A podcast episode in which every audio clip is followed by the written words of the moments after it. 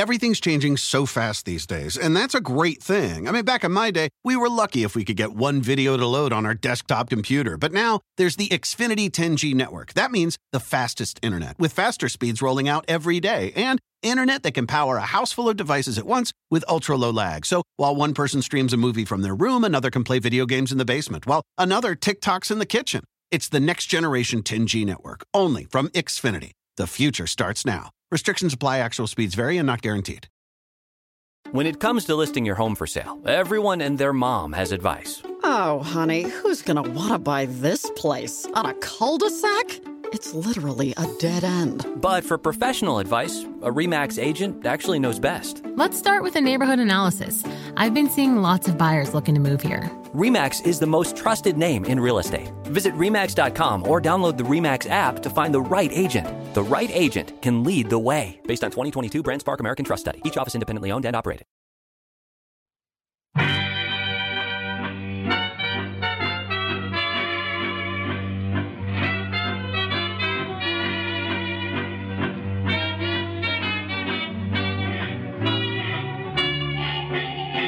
Brett McKay here, and welcome to another episode of the Art of Manliness podcast. Now, when a man decides to grow a beard or a mustache, he's taking part in a long and storied tradition that goes back for millennia. But what he might not realize is that the decision to grow a beard comes with layers upon layers of cultural meaning. During different eras of time, beards have come to represent wisdom, goodness, evil, and social revolution. And our guest today has written a book that investigates the cultural history of the beard. His name is Allan Peterkin, and his book is called 1000 Beards A Cultural History of Facial Hair. When Allan isn't writing about the glories of beards and mustaches, he is a psychiatrist and journalist in Toronto, Canada. Allan, welcome to the show. Thank you very much. All right, Allan. So, the history of beards and mustache, and particularly the cultural history of beards and mustache, is a pretty obscure topic. What inspired you to write about the cultural history of facial hair? Well, I, I was wanting to write a cultural history, and that one hadn't been done in a very long time. And um, I was walking to work. I, I walked to, to work at the hospital, I guess, you know, 1990 or so. And I started to realize in Toronto that almost every, every third face on the street had some kind of facial hair. And it seemed to be across races, across ages. And then when I traveled, I, I get to the States a fair bit and, and the rest of Canada and college campuses, I was finding the same thing. So I, I sort of asked myself, what's going on? Why, why is facial hair suddenly so popular? And that led me to, to research the book. Huh. And do you, do you yourself have facial hair, or is that something? I do just now, actually. I, I because it's so cold in in Canada, I uh, usually grow a beard over the winter. I, I call it my indolence beard. It's it's really desire not to shave when it's cold, basically. Yeah. All right. And when I was reading your book, Allan, it, one of the things I noticed is that religion uh, has played a, a, a, big role in the history of the beard. Um, what are some examples that you can give of religion regulating or dictating how how facial hair should be grown? Well, what what you see over history is a real flip flop. So you know, men take their cues from their clergy, uh, but they also take them from royalty. So, you know, the royalty factor, the monarch factor is kind of in there as well, the, the, political factor. But in terms of, of the religious beard, and many of these rules, of course, still apply, you know, you have the notion that, uh, for example, Hasidic Jews don't shave their beards, Muslims don't shave their beards, uh, Amish men have a particular type of chin beard. Um, you know, so that, that you see that there are still instructions about about not uh, clipping facial hair, and um, so those those uh, rules sort of stay pretty constant. What you find in Christianity, though, is is quite a flip flop. So you might have um, a pope saying it was a good idea, and then another one coming along and saying that that the, the beard should be taxed, or penance should be paid, or that you should shave your beard off as an act of penance. So, in for example, in Roman Catholicism, you don't often see uh, hairy clergy, but if you look at the Greek Orthodox Church, um, many of the clergy clergymen there, many of the priests actually have facial hair. So those, those things persist, uh, and again, I, I think believer, believers follow their cues based on on on what those leaders are telling them. Hmm. And wh- why did Christianity flip flop on the status of the beard? Well, again, I think it has to do with the link between again the monarchy and and you know and religion and and religious leaders. So they were probably following what the monarch suggested. Um, but uh, you know, I think most of the portrayals of the devil, for instance, show him as being kind of a hairy beast. So that association that it becomes sort of devilish um, it, it's pretty arbitrary. There, there's really no rhyme to reason to it. It's just, you know, uh, if a leader decided that, that it was saintly, you know, it was fine to grow it. If it was godlike, it was fine to grow it. And then another leader would come along and say, no, we think it's diabolical. We think it's, it's, you know, lustful and, and it needs to come off. Hmm. And you mentioned uh, taxation of beards. And I thought that was really interesting as well. Why, why did people, why did monarchs decide to tax beards and facial hair? What was up with that? Well, I think probably greed. the idea of filling out the coffers.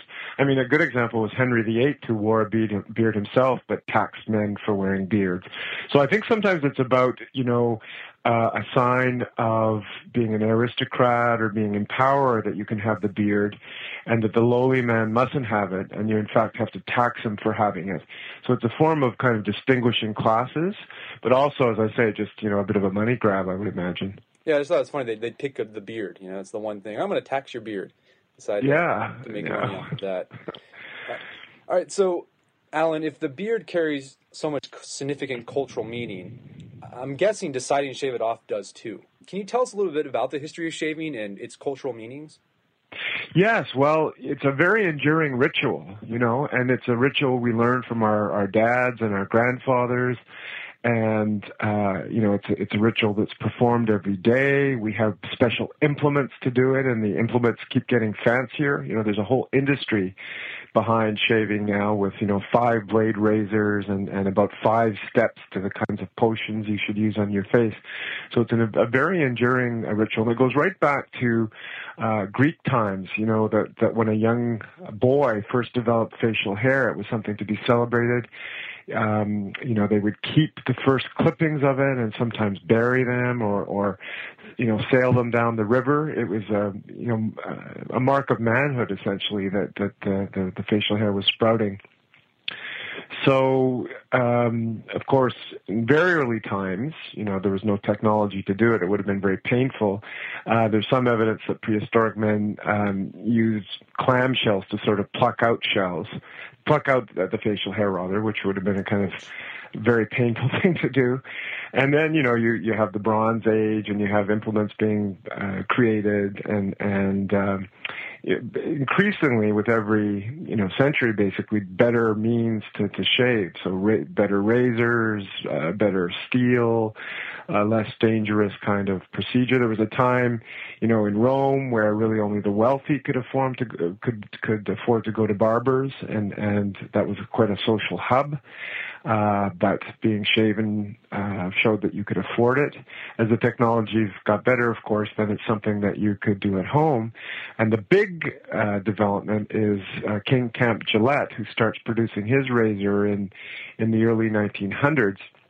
And you have men going to both the First and Second World War uh, coming back clean shaven, and and you know that's really where clean shavenness sort of took off. Um, you know, the last fuzzy era was Victorian times, but after both world wars, uh, you know, the, the expectation was to be clean shaven and that, that, that clean shavenness was next to godliness. So uh, it's an interesting development. So that's why today the beard has kind of waned in popularity. Yeah, I think, you know, in the 20th century, um, you know, in the 50s, you saw beatniks. In the 60s, you saw hippies. In the 70s, you saw sort of, you know, swingers and, and the mustache. In the 80s, you saw stubble. But then it was in the 90s that you saw kind of the grunge look and then the real reemergence of the goatee. And so that was about the time that I was interested in, in researching the book because, you know, there were so many men wearing goatees and other kind of combinations of facial. Not so often the full beard, but, you know, maybe a bit of stubble with a full mustache or sideburns and a, um, you know, a cookie duster or something like that. So, um, it, it's just taken off since then, and it seems like the permutations and combinations are endless, and it's really showing no signs of slowing down. Hmm. And, and going back to the kind of the cultural meaning of shaving, uh, one thing I remember reading in your book was that people would often shave uh, for religious reasons, but also uh, if they were in times of mourning. I remember, and also if a warrior was caught in battle, the the captor would actually. Oh yeah, that was Hadrian the Emperor told all of his men to shave because he thought that in hand-to-hand combat, you know, you'd have your beard tugged on. And I don't know if that's a particularly realistic view of things, but but you know, again, here's an example of a leader saying, "Okay, this is the reason you've got to shave. You better do it." and that's exactly what happened. I think what you're referring to with mourning is that it was more the opposite that that a man would stop shaving and stop tending to his appearance when in mourning, and and would often you know grow stubble and and um, you know look uh, a little more scruffy just to show the world that he was that he was in mourning. Uh, so that that uh, I, I think you know men have often grown beards to mark transitions um, or shaven actually to mark transitions. So, you know, a guy who's leaving a marriage or, uh, you think of Al Gore growing his beard after he lost the election, so that, that he was marking with his public face, uh, kind of a, a change and a loss, uh, in his life, I would expect. And similarly, you have, uh, men who've had facial hair, entering a new relationship and wanting a new face and, and you know to look a little more youthful and, and they shave their hair off. So transitions seem to be important in men's lives as to the decision to grow or not. We're going to take a quick break for a word from our sponsors.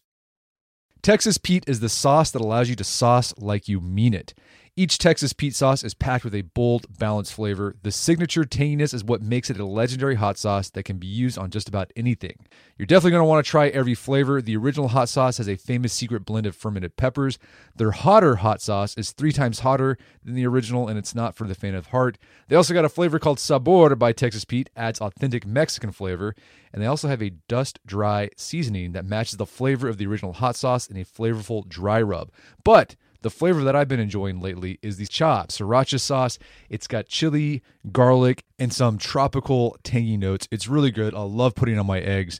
Texas Pete sauce like you mean it. Visit texaspete.com and use the store locator to find Texas Pete products as well as purchase sauces and get recipe inspiration. And you can use promo code podcast24 for 20% off at texaspete.com. That's podcast24 for 20% off at texaspete.com. Check out the sriracha cha sauce. And now back to the show. Hmm. And one of the interesting things I thought that you wrote about in your book, you dedicated a section um, about the psychological theories of yes. facial hair that men like Freud and others have come up with. Can you explain some of these theories that they came up with that they thought facial hair represented or shaving represented? Yeah, that was a fun chapter to write because it was a little over the top. I, I found a reference by a Dr. Berg, who was a psychoanalyst writing in the 50s. And he, of course, was very much into classical psychoanalysis and Freudian interpretation and the Oedipal complex, etc. So he thought that, you know, growing facial hair was an expression of libido and sort of lust and drive and competitiveness and showing you that you're more of a man than the one next to you or than your father. So, but that that would produce conflict in some men because they thought, oh my goodness, I can't compete with, you know, my boss, my father, etc., my authority figure. So the act of shaving became kind of an act of self-castration as he saw it, that you'd actually be keeping all these impulses in check by, by going through the ritual of shaving every day. And, you know, I think that's, that's kind of far-fetched, but it was, it was certainly fun to, to read. I think some of the other things, though, that because uh, psychologists, more modern psychologists, have actually looked at this question of facial hair. And they've done studies like have women rate photographs of men with or without facial hair. And invariably, women uh, and other respondents, including men, will, will find that the the, beard, the the bearded face is a more virile, powerful, masculine one. But then, if you go a step further and ask the women if they would want to date the man in the picture. They they they tended, at least in the 60s and 70s when these studies were being done, to say no. that although it was very masculine, there was also something kind of threatening about it. And there, there's this whole notion of kind of what could the evolutionary purpose of the beard be, and and of course, apart from protecting our faces from the elements, um, there's something about the beard making our our jaw look larger and our teeth look more prominent. And that goes back to apes who are, are when they're in combat stick their jaws out. It's called jaw jut and they show their teeth and stick their jaw out, and it makes them look more ferocious. So there's something also about you know the the bearded face kind of lending uh, a certain ferociousness, and that probably served us over over millennia. Hmm, wow. And you you talked a little bit about um, how the beard is on or facial hair is, is on the rise. You know, it's the trend is everyone's starting to grow beards and facial hair. But it seems that, you know, my kind of experience that when a man decides to grow a beard these days, particularly young men, they do it to be ironic. Yes. kind of a, a hip thing. I mean, so is this the future of, of the beard in Western society? Is it just irony? I mean, what is the future of facial hair in, you know, postmodern society? Well, you know, it, I sort of thought about what the postmodern beard is because, you know, as I said, we used to take our cues from from the people at the top, clergy, monarchy. Nowadays, we take our cues from popular culture, so it could be, um, you know, athletes, musicians, movie stars, porn stars. I mean, that's where young men, uh, you know, and men in general, kind of take their cues on on how they should look, how their bodies should look.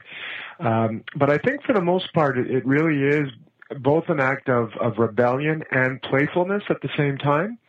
And, it, you know, it, it's also, I think, significant that the, some of the men I interviewed said, well, this is something that, that I can do that women can't do. So, you know, kind of maybe a bit of a, uh, you know, backlash to, to feminism on some level. But again, I think quite playful. Uh, the young men I interviewed were all doing it just to kind of push the envelope. But I think what that suggests is that, that our culture now is more hospitable to, to facial hair than they have been for a while. So, uh, you can most men can work with facial hair, uh, with the exception of, of banking and politics. Uh, most workplaces are pretty tolerant. You know, IT, academia, um, the creative fields, the artistic fields are all fine with you having facial hair. And what part of what you're saying, I think, with facial hair is, I'm no corporate slave. Uh, I can I can do this. My dad, my granddad had to to shave to keep their jobs. Um, I don't have to do that, and I can be playful. And then there's the whole uh, notion of it being kind of again virile, masculine, sexy. That I can be unabashedly all those things as well with my facial hair. Uh, as I liked how you mentioned uh, politics. There, you know, there was a time here in America when a president could have beards or mustaches. We had several famous presidents that had beards and mustaches. Do you think as beards and facial hair becomes more popular, that we'll be able to make its appearance again into the political scene? You know, it's it's really hard to say because, you know, in modern times the beard has taken on sort of more connotations. So there's the notion of it being uh, revolutionary, communist. You know, people always think of Fidel Castro, and then after 9/11, of course, there was this whole notion of of um, you know, maybe he's a terrorist if he's if he's you know not if he's of color, etc., and has facial hair, then maybe he's a terrorist, and and that was borne out by by um, for example, Indian and Pakistani men with beards being stopped more often at at um, at the border or at security gates at, at airports. So it's taken on that, you know, that ooh, this is is this sort of Bin Laden territory that we're we're talking about. So it's still suspect. I, I think it would take a long while before you would see North American politicians uh, and even European politicians wearing beards because the whole notion is um, what's he hiding? You know, there must be something a little suspect, a little sinister. Uh, you know, um, all of our leaders in the last century have been clean shaven, so, or at least, yeah, for large parts of the 20th century have been clean shaven. So, so what's going on with this guy?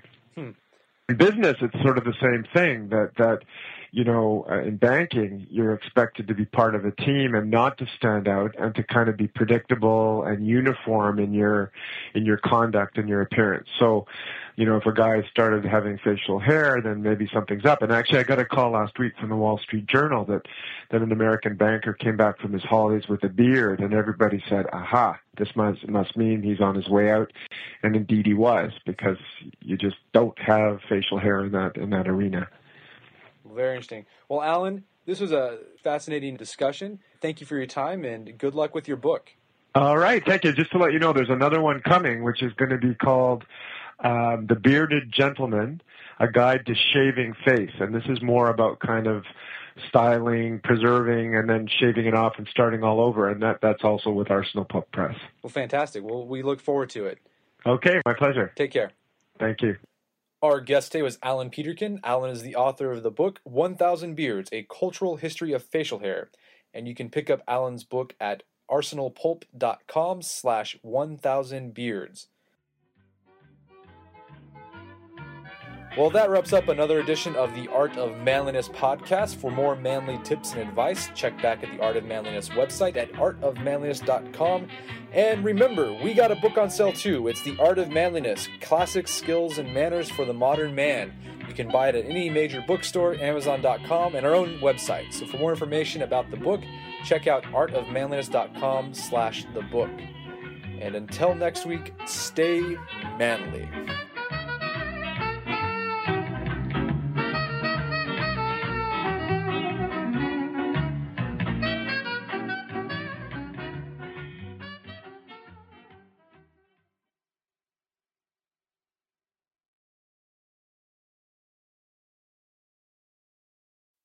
At Capella University, you'll get support from people who care about your success.